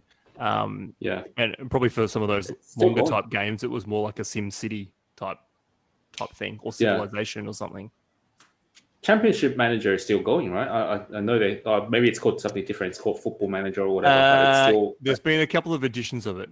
I think Championship a lot Manager. of different versions, I think. Yeah, yeah. there, there's I- a I whole used to heap play of foot, football fans that are stuck in that, so they love playing it. Yeah, I used to I used to play that. Um, yeah, that was good. Um, it it, it, it all it made your it made you very um, optimistic because you, you you you pick up like a random guy and you you you're praying and praying that he's going to be good. Right? So Yep. And I used to and you used to be able to save before games. So if you lose a game, you'll quit. Yeah. I'm not going to do that. I'll, I'll, I'll quit and come back and because the result will be different. That that is true. What I, what I love that came out of that was that there are some football players in real life who have become absolute flops, and they're, the the most famous part about them is that that, that everybody bought them in the game. Um, and there's a I Yeah. think there's a like a top ten list, and I remember the number one Cherno Samba. Uh, in one of the later games, didn't go anywhere. Was supposed to be a super kid, um, and you know was 15 in the game and had a had a nothing career in the end. Um, but he Yeah. he's well known for being a great buy in the game only. That's funny. Hey Pete, uh, PlayStation you you mentioned. Uh, Yep. oh, was that we'll something? finish with P- No, we'll get back to PC in a minute. finish with P- No, we'll come back Oh, to PC in a minute. was But- gonna- I have a, s- a couple good ones for PC lined up. no, we'll, we'll still come Go back. for to it, then. No, let's go. Keep going. All right. All right. So um, another and and you, I'm I'm sure you played it, Tim. Was the FIFA series, right? The FIFA um, soccer series. On PlayStation. and I remember when, yeah, and I remember one particular series. I think it's FIFA '95 or '96. I don't remember exact year. Um, it had a bug, and, and I'm not sure if you remember this. So your striker, if you if you kick the ball to the goalkeeper, and the goalkeeper collects the ball. If you place your striker right directly in front of the goalkeeper, I think around fifty percent of the time, the goalkeeper will, hit, will kick the ball onto your head and Yep. into into the goal. yeah. Absolutely. Yep. So so yeah yeah you remember this right? So that was yeah that was that was my most vivid memory of the FIFA series, and, and then it you know it, slowly it, it got overtaken by PES. Uh, Pro Evolution Soccer because it was more realistic. I, you know, I was never really a big soccer fan, but um, but fake soccer I can get into. Um, but when it got too realistic, I, I couldn't I couldn't win a game, so I just uh, decided not to play. I was never into soccer, but I, I remember the FIFA '98 and and the Cup. reason I remember it, uh, yeah, it was the Road to the World Cup, but it was also um, Chumbawamba as the lead act for the game. Um, uh. And it was, I, I, just remember having the game and playing playing it and that song, like the um, uh, tub thumping. Um, just yeah. learned that song like to no end, right? It was one of the first, I guess, commercial tracks that was attached to a video game, at least that I remember um, which is fairly common nowadays. But I think back then it was it was um, unusual to say the least. There are a few, I think, in that version because Blur's song two was also. Oh yeah, that's that true as well. As yeah, well. That, yep. yeah, there was a few good ones in that that soundtrack. that that was definitely my favorite, mainly because of the songs to open the game. yeah, yep. Uh, I well, played both I, of those I, on, on PlayStation though. I liked it because, um, like, I'm not a huge soccer fan, but I can get into it when we're talking about countries. Um, whereas when it's when it's related to like um, you know English Premier League or whatever, I don't have that much of an interest because yep. I haven't followed soccer that much. But if you're talking about, say, you know, Brazil versus Argentina, like I can get into that for sure. Yeah, yeah, and you know, you know, on the subject of sports, obviously um, we used to play NBA Live um, a bit every year until it stopped releasing, um, and then it moved over to NBA 2K. Um, I, I, still vividly remember using the Milwaukee Bucks in NBA 2K and um, having Tim Thomas dominate. uh, so yeah. The thing I remember, the thing I remember about NBA 2K, and I think it was the first NBA 2K um, I don't remember exactly which year it was from, but the revolutionary thing at that time was when you blocked someone's shot, you could block it, basically smash it towards half court and into the crowd. and and and it was like a full on SWAT, which to me was like unbelievably hilarious. So um, yeah. that's why I kind of got into that. But then they took that away. The more realistic it became, that probably you know has taken me a little bit away from some of these games, but I still I still like it. There was yeah. a, there was a stage um, there was a stage um, the two coexisted, and it was a big sort of fight between the gamers yeah. as to which one was better. Mm. If you guys remember, I think it was yep. around 98, 99 when um, when and 2K just came out and live was going has gone for a few years. Um, and then 2K obviously won won because they were a lot more realistic going for it, like in, in the later games but yeah, um, that was um, it was good. Live was fantastic um, uh, in the earlier earlier versions. Um, like you said, uh, you know, you had to cheat stuff. Uh, not on PC. I don't think that shit ever existed. But uh, just the, the fact that you can play um, with with your as your favorite players um, in NBA, that was that was really good. And they had some really good, um, you know, really good teams back then. So. Hmm. Yeah. The thing I find tough about these types of games as opposed to like um, say a golf game um, is that you know teams are constantly changing players abilities are constantly changing um, who the superstars are um, and who they will be is always like a bit tenuous at the time that the that the game is made because they obviously have to make it ahead of time right mm. and then give someone mm. an ability yeah. and it's always funny to go back and see like you know some of these players that, as Tim was saying, with like his earlier version of Football Manager, like players that they expected to be good and didn't make it, and all of that type of stuff. And yeah, yeah. Um, you know, I think at one point, and I think this was on the NBA Live platform, every player that was becoming the the face of the platform or that game was getting injured like the next season um, through some kind of long term injury. True. Um, and you know, I think it, at the point where you were talking about where it was live versus 2K, I think because it was newer and and maybe a little bit different, I think it was kind of cool to like 2K. Um, whereas Mm. uh, NBA Live was kind of probably for the old schools. Yep. Yeah, true.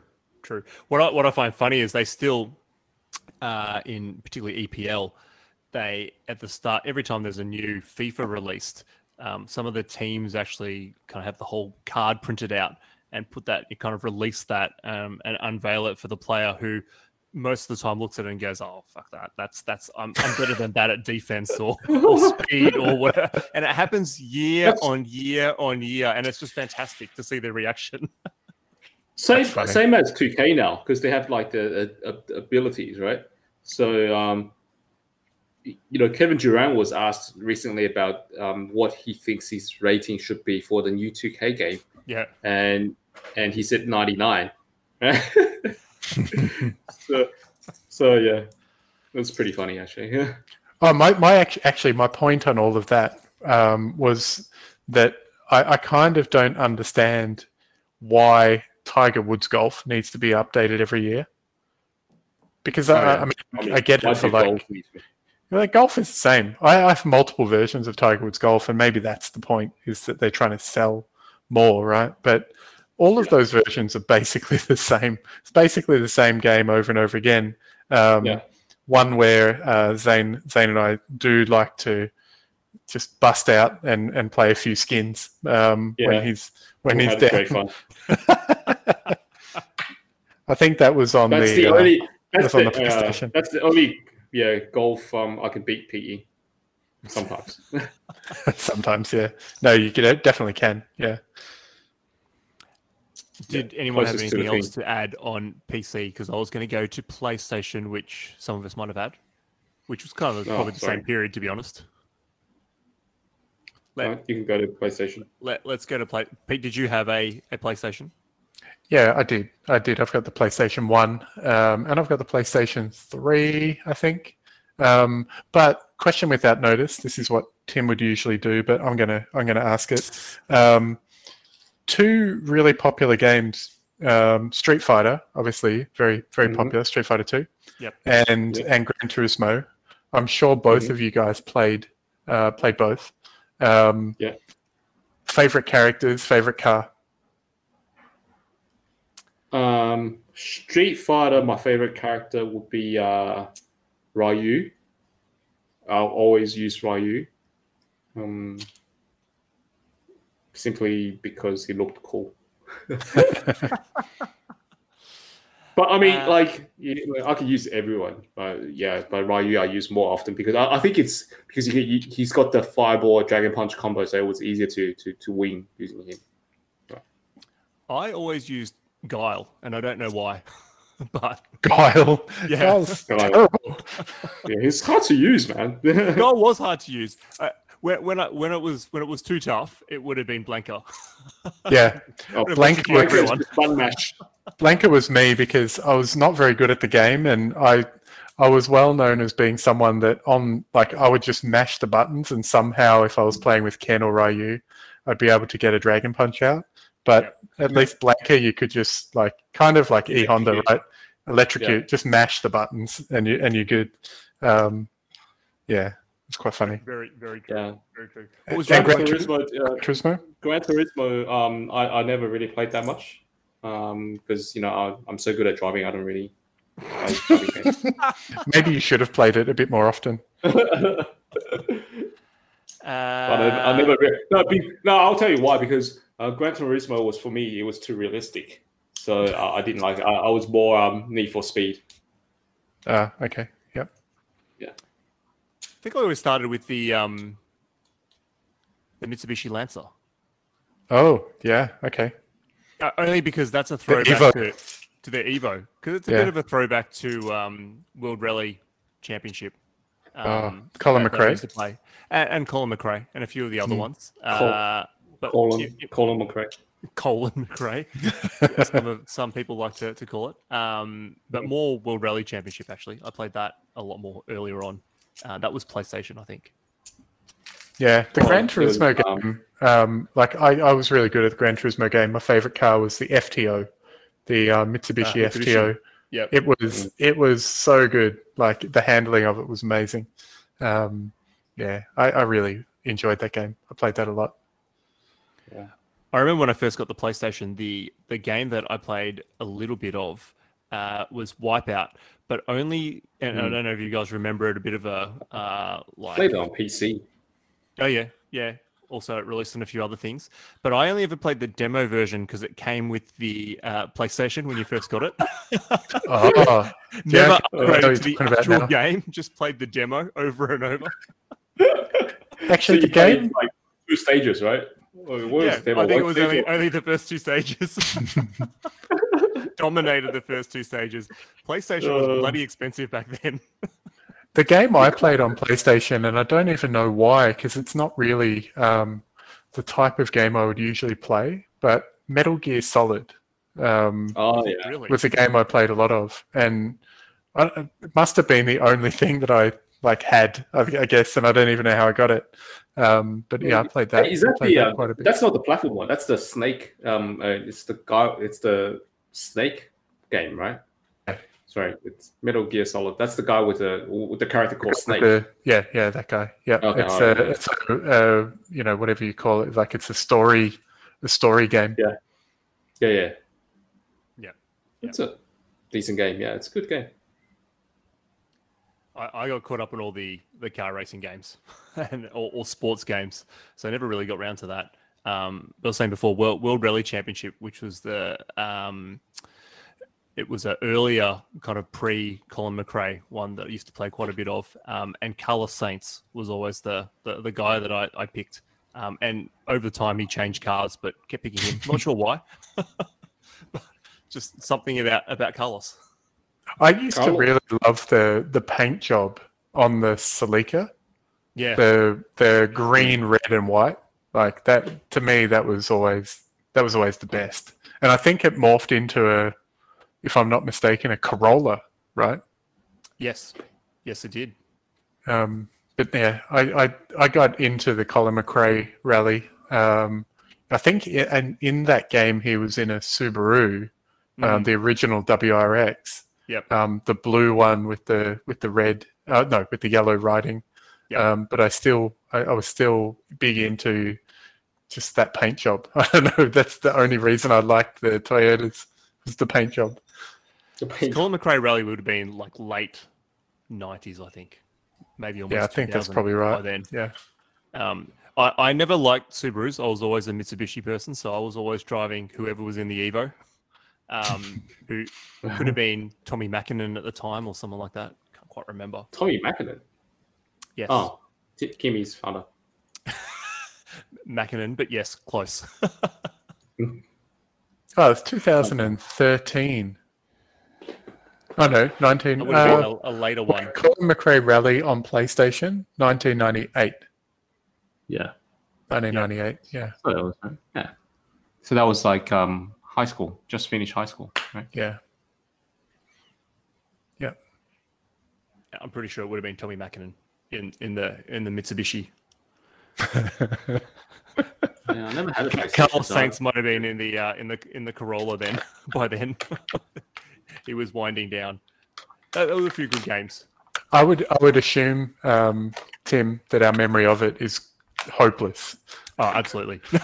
I'm just I'm making this up. This was probably the last time I actually watched the, the WRC back then, when it, when it was probably on free to air. Like another thing we mentioned the other week. Yeah, Hmm. Won't intentionally go out and watch it nowadays. That's for sure. no, that's right. Hey, one one um, one game that I do have to mention, just because I just thought of it, um, and it was revel- talking about sports games, was Microsoft Golf. Um, Yep. Because I think that was that revolutionized golf mainly not because of the game, but because of the commentary, and and that's the thing I remember about um, about Microsoft Golf, like the oh that'll play and Yeah. all of those like classic uh, Microsoft Microsoft Golf lines. Oh, it's in the short stuff. yeah, I You're used to right, love that game. Yeah, all, that was all great. about all about the commentary. Great phrasing. Hey, Yeah. um, did you guys ever find the hidden games in Microsoft Excel? No. What?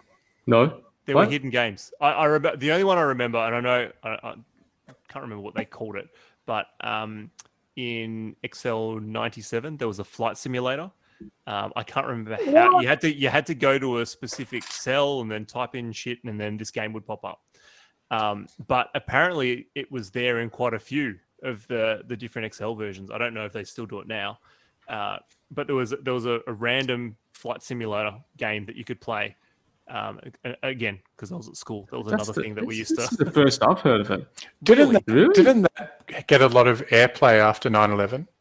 Like I thought that the the embedded flight simulators and all that kind of stuff. That's where I'd heard about it. Um, not because of um, not because it caused any any attacks or anything, but because um, you know I think that there was there was a push that you know a lot of these types of flight simulators should not be able or allowed. And I remember someone saying that there was an embedded one hidden in the in the coding of Excel. Hmm. So I'd never played it, but I have heard about it. Yeah. Uh, have a look for Easter eggs in Microsoft products or Easter eggs in Excel. I've just pulled up a, Hmm. a list, um, and there are a few. So uh, Office 97 had had all different ones. In Excel was Flight Simulator, and Word was a hidden pinball game. Access had a Magic 8 toy ball. Very random. Have you Wow. have you seen the the most recent one that Google has? Um, so if you do a Google search and you're offline, um, and it or it can't find it, and then it shows this page that has a um, like a dinosaur on it. It's actually a game. You can just play it. I have not. I've now also never. Uh, uh, you need to be offline. No, I, I don't know. Actually, I, I, I think it's like it's like if you get the old 404 error or something similar, um, that you can you know you can just play that. Uh, let me look that up. Google dinosaur game. Because I was going to say, if Um, you need to be offline, then maybe we ask Jacko when his internet isn't working. so he would have probably have come across that a lot. Might work if I just disconnect my VPN. Probably Zane Zane can drop off and just continually get this game. But it's called yeah the dinosaur T Rex game. Um, so when you see it, all you need to do is press the space bar, and he starts a game. Yeah, Oh, wow. Okay. yeah, and it can jump things and all that kind of stuff. Yeah. Ne- need to definitely look into that. Yeah, there you go. Uh, we're, we're running a little bit low on time, but I think we can we can squeeze a few few more in. Uh, one thing we haven't talked about at all um, would be arcade games, which Mm. I'm sure we've got Mm. a lot of a lot of favorites over time, and and there would be um, a couple of stories to go with them. I'm sure. Uh, any favorites for you guys? Oh, so many. So My, many. my original favorite is The Simpsons. I don't know what I don't. That's that's pretty early on. I remember because and and this is this is the reason why I remember it. Um, maybe I can't remember if Tubbsy was invited to this party or not, but it was a birthday party of mine, and the movie we watched because we went for a movie with like maybe like two or three mates. Shortly, Tubbsy was there, um, and I remember playing either it was the Simpsons game or the Ninja Turtles game. They were very similar Mm, um, yep. in the way Mm. that they worked. Yep. Um, and we we watched the movie Naked Gun two and a half, I think. So whatever year that was, um, uh, those games were great. I remember Yep. those. That looks looks like it was about 1991. Yeah, They were, they were fantastic. I um I recently played Ninja Turtles with Jasmine actually at, at Timezone. Oh. Um, well, just before lockdown, and and that brought back quite a few memories. I remember in the Simpsons one was Marge walking around with like a, a Vacuum cleaner. Yeah, that was great. Yeah, that was fantastic. Yeah. the the older original arcade games um, that first um, that, that I first played was um, Double Dragon. So that was like the old fighting um, side-scrolling game. Um, then you you know then you know um, Street Fighter came out, so you know played Street Fighter quite a bit. Um, but the the game that I have the most fun fond memory of um, and I certainly got a lot of free play out of it. Was um, uh, NBA Jam. I knew where that was going. So I mean, Pete and I, um, during uni, um, Melbourne Uni had like a little arcade um, place at the basement, and there was one NBA Jam machine there. So every time um, when you play, and you play, if you had four players, so two versus two humans versus two humans, um, the, the winning team will get a free free game after that. Hmm. So Pete and I basically never lost um, playing NBA Jam. It was And good we always used to, we were, we yeah. were the chea- we were the uh, not the cheapest, but we were the the poorest of all of the guys. So other people were happy to keep throwing in dollars to try to beat us, Yeah. but we got a lot of yeah, free games used to out of that. It used to be um, always the Adrians. I don't think Tim knew the Adrians, but it Yeah, was the uh, Adrian and then Adrian Ho. They would never give up. they never won. We had we- like uh, What was the favorite team? It didn't matter, it didn't matter. Oh, but I think the Oh, but I would say, oh, I think, I, I think, yeah, Or Miami. uh, Larry Johnson, Larry Johnson, um, Muggsy Bogues, or Miami with, with Glenn Rice, um, Glenn Rice and um, shit, yeah, but it was definitely Glenn Rice. Glenn Rice and Rony Seikaly. yeah, that's right. But the But, um, you know, I we had um, the one was, Bradley had um, Larry Johnson and Alonzo Mourning, right? Was the was the Bo- yeah, Mourning and team. Johnson and, and Bogues, yeah, Hmm. and Muggsy. oh, But, definitely uh, one, yeah. of, one of the best. It was it was a great game. It was a great game. And Yeah, um, that was a great game. and um, of course, then you go to the actual arcades where uh, you know on um, in Melbourne you had the Red House and the White House where all the Asian gangsters hang, hung out, um, and that back then uh, the big games there was King of Fighters um, and Daytona, but King of Fighters was definitely the uh, D game right because you had. Uh, it, it basically was a revolutionary fighting game that's um, that required a lot of skill to, to master because you had to combo all the all the moves together and you had like supers and stuff. So um, that was um, what I played, but I wasn't that good at it. Well, you know, in in in Red House, um, people would put their coins down on the side of the screen to represent their next in line. Yep. And basically, if you win, you just stayed on. So there, were- you you have a lot of people who just kept kept on winning, and they were very good with whoever they played, right? Mm. Um, so so that was um, King of Fighters, and Daytona was um, Daytona was like the the game where you can sort of slide around and try to beat the um, the the the rate the record um, um, the, the track record, right? So and beat each other. Um, you can race against each other. Four machines at a time, I think the, the most is the Eight. most um, Eight. once. Eight Get machines. eight, Okay. yeah. The biggest, Yeah. the biggest thing with um, Daytona was those, you know, those sneaky ones because it was always like a dollar a game or whatever, right?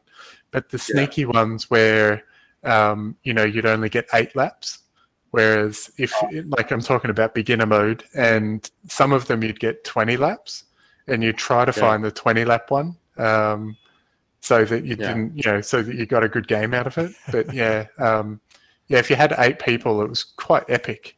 Um, those games were really Yeah. good. Good. I don't think anything's beaten that Daytona driving multiplayer game that I've seen in recent Oh. times. It's still that's still the number one. That's still the The number best. one.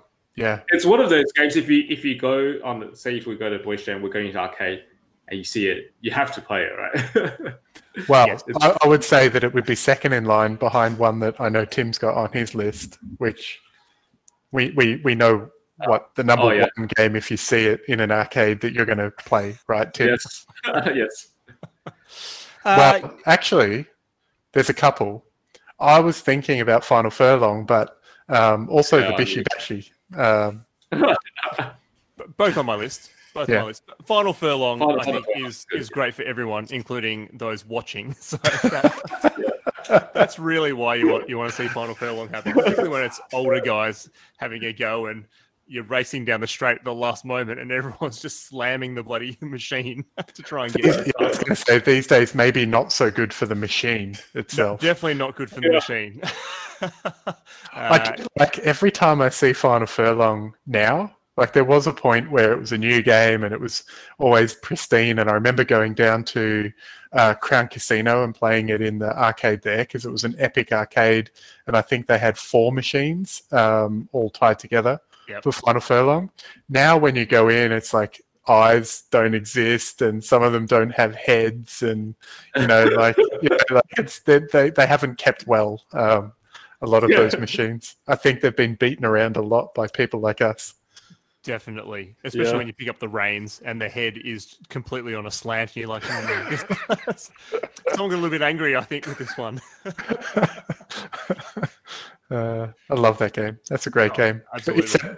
mine would always just run out of fucking energy and i'd be like i'm gonna whip the shit out of you horse Whipping Come you on." early. Oh, the carrot's going. Damn it. Uh, Whip the Uh, horses Bashi like you're Bashi. an Olympian. exactly True. Bishi Bashi, an absolute favorite though. Lo- love that one. Um, also because I seem to be quite good at it, but that's neither here nor there. Uh, just just a, a fan favorite. One game I used to play a lot um, on the arcades, and it was more of a, I think it was a uni game, and maybe in a group of friends, both you know, female and male, um, was the um, spot the difference type games. Oh, They were very yeah. popular for a while as well. Um, The girls loved it. Yeah. yeah, the girls loved it. So then you kind of liked it as well because Yeah. you know you were was, trying to make yeah. a, trying to make some moves. The old the old Trying to spot make some moves, was but you don't want to give up good way to do playing arcade machines. Yeah. Yeah. Hey, there was one sports game that I only played at the arcade and never played at home at all, which was Virtua Tennis. That for some reason I Oh, didn't play any yes. tennis game on console, computer, Strong whatever, except for Yeah. yeah, except for at the Oh, arcade. Tim, I'll, I'll bring it over. I've got it somewhere. I have it. I think game, I have it on um, on PlayStation. really. I think so. I ha- have never looked for it, uh, but I absolutely love that game. I'm not really it's sure such why. a good game. Yeah, such a good game. I know why. It's a great game. What? Look, there's that. There's that. Um, did, did you guys have a favorite favorite player in that game to use? Yeah, Yeah. Evgeny. Oh, you've I liked. Uh, I liked. Um, actually, I didn't have a favorite player. I used quite quite. I used Moya quite a bit. Yeah, Moya was good. Yeah, Carlos Moya, Yeah. definitely my favorite as well. I hated, absolutely hated coming up against Tim Henman. Oh my god, that Oh, yeah. guy would fucking. He was the bane of my existence. Uh, because he was always at the net. He's always all over you. If you're on a hard level, you just can't pass him, and he would just Yeah. like he would just get back like some That fucking weird is- angles at, at Yeah. like super speed. gets really really hard after like a couple matches, Gets so especially hard. in arcade Yeah. when, Yeah, when they are. Yeah, yeah, you can never win. I remember Zane. Um, I remember us. I think it was us playing Virtua Tennis. We would take Yeah, was one, one game at a time, yeah, it was us. Yeah. and then and the way that White House or Red House, whichever one it was, worked was that the Virtua Tennis was set up as two machines um, back to back. Um, so someone would come along to challenge you. You wouldn't know who the fuck it was, right? They would just put in the Yeah. coins and, and a thing would flash up on the screen and say, you have been challenged or some shit. And, Yeah, yeah. and you know, we, we would, we're pretty good. So we would dominate these these hacks that would come in and play.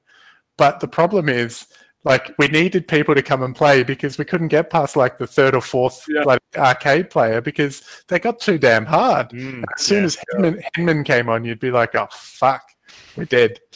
Um, but yeah, great game. yeah, yeah, They did a uh, Virtua Tennis. I think it was two. It might might not have been three, but they, um, you know, they added the because I think number the original was just men, right? Or was it women as well? I only remember No, it men. Was men. Original was men. They had a they had women afterwards in the later Yeah. versions.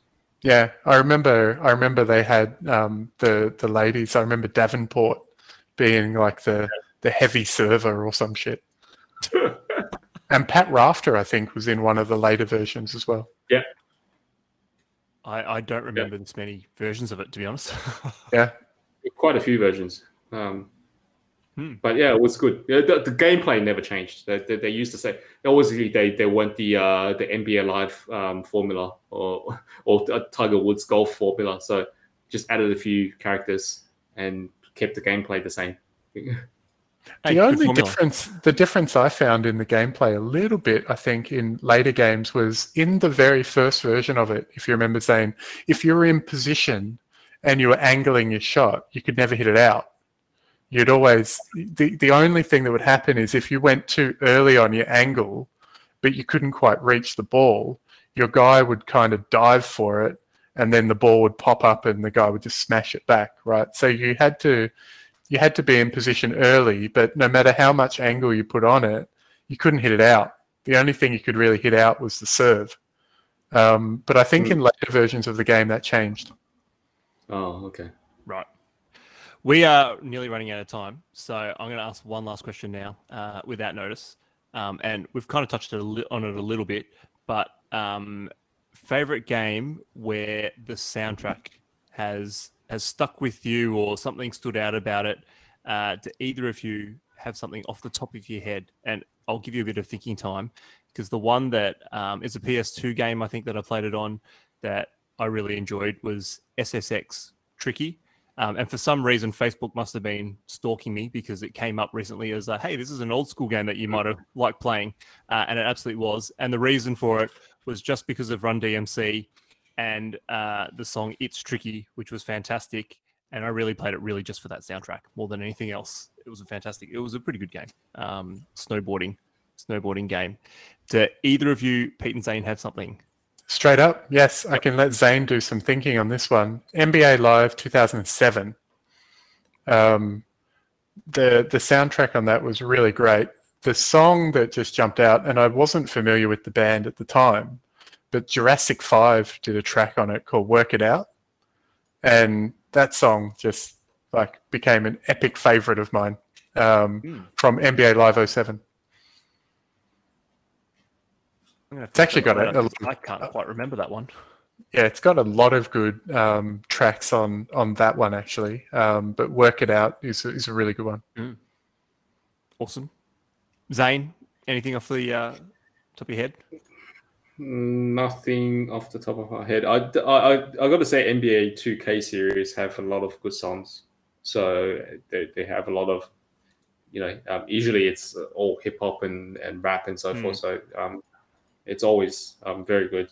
And every year it's always very good. So, um, but I don't remember specifically which game. So, Okay, we're going to close it there for old school games because we are running very low on time. we're about to probably be kicked off. Um, so we have one recurring segment which we need to uh, update everyone on, which is the ultimate footy because Olympics is has closed out. There was only one game to really discuss, uh, which was me versus Tubbsy last week, and Tubbsy got there um, Oh. on on Huge. March, I think, just in the end. So he Yeah, very, very five four, very close game. Uh, unfortunately for me, it was the the, the crap Melbourne game uh, that just kept going. so that, that that's killed me. But anyway, um, Tubbsy's done well. He's into that. We, we we're both missing the same amount of players, so he's he's into the final to take on Mr. Cameron, who has uh, been up the top for most of this season. So let's see if Tubbsy can take him down and quiet him up um, after this week. It, it Hey, could be a one thing, one. one thing, Tim, I did want to mention um, while we're talking about footy was that epic game coming up on Saturday. I think it's on Saturday. Melbourne versus Geelong. Yes. My team versus your team. Yep. Or I should say your team versus my team. Um, to determine who will finish top of the ladder, probably. Um, I know if we, we if we win, Port Adelaide can still get there on percentage if they have a big win. But um, I'm looking forward to seeing uh, what happens on the weekend. So all the best um, for the for the D's, but I hope you guys get steamrolled. Um, I have a bet on the minor premiership that I really would like to come off because it's worth quite a lot more than the parlay that I'm going to have to put into Geelong, which I don't want to do. But I I think there's a need for it. So let's let's see how this one plays out. Is, is, um, is for the Hawthorn Ds. going to make the final? No. But Hawthorn, Hawthorn did win last week against Melbourne. Uh, no, against Against someone. uh, Bulldogs. against the dogs, against Yeah. the dogs to push Killed back to the them. ball. And I said I said to Tubbsy, who's a good Hawks fan, at the start of the year that they were better than the Gold Coast, even though he said no. And I just see that they've passed them by two points. So um, I didn't I didn't say anything until now because they weren't they weren't even looking like they were going to get close. Um, and they got beaten by the Gold Coast, but um, looks like they've they've come back a little bit. And and Richmond's going to miss the finals, which is great. Oh, I think everybody's happy really? about that now. Yeah, Wow. they're tenth, I think. Yeah, Wow. they've stunk it up in the back half of the uh, the year, which is fantastic because nobody Yeah, it's wanted them really in the good. finals. We're all happy about that. so let's how this, see how this one goes, and we might have to get a special guest on the podcast, uh, and I think we're all hoping it's Tubbsy for the win. So let's see how that, that plays out. Hi, Cam. Okay, I, I think that's that's it for this week. That was a good one, and we're we're running right to our limit of, of podcast time. So, um, good one, guys. That was a, Yeah. a nice trip down memory lane. It So- was. so- and, and we, to be honest, we probably could have gone for another two hours on this. There are a lot of other ones we've got on our list that we've cut out, um, and I don't think Jacko is going to have known any of the games that we actually talked about because we didn't come to the the more recent period. We didn't talk about Angry Birds. No, no. well, you did mention Candy Crush. So I did mention Candy Crush. Yeah, I did. Yeah, you're right. He's got one. All good. Yeah. All right. Thanks All right, everyone for guys. listening. See you next time. See ya.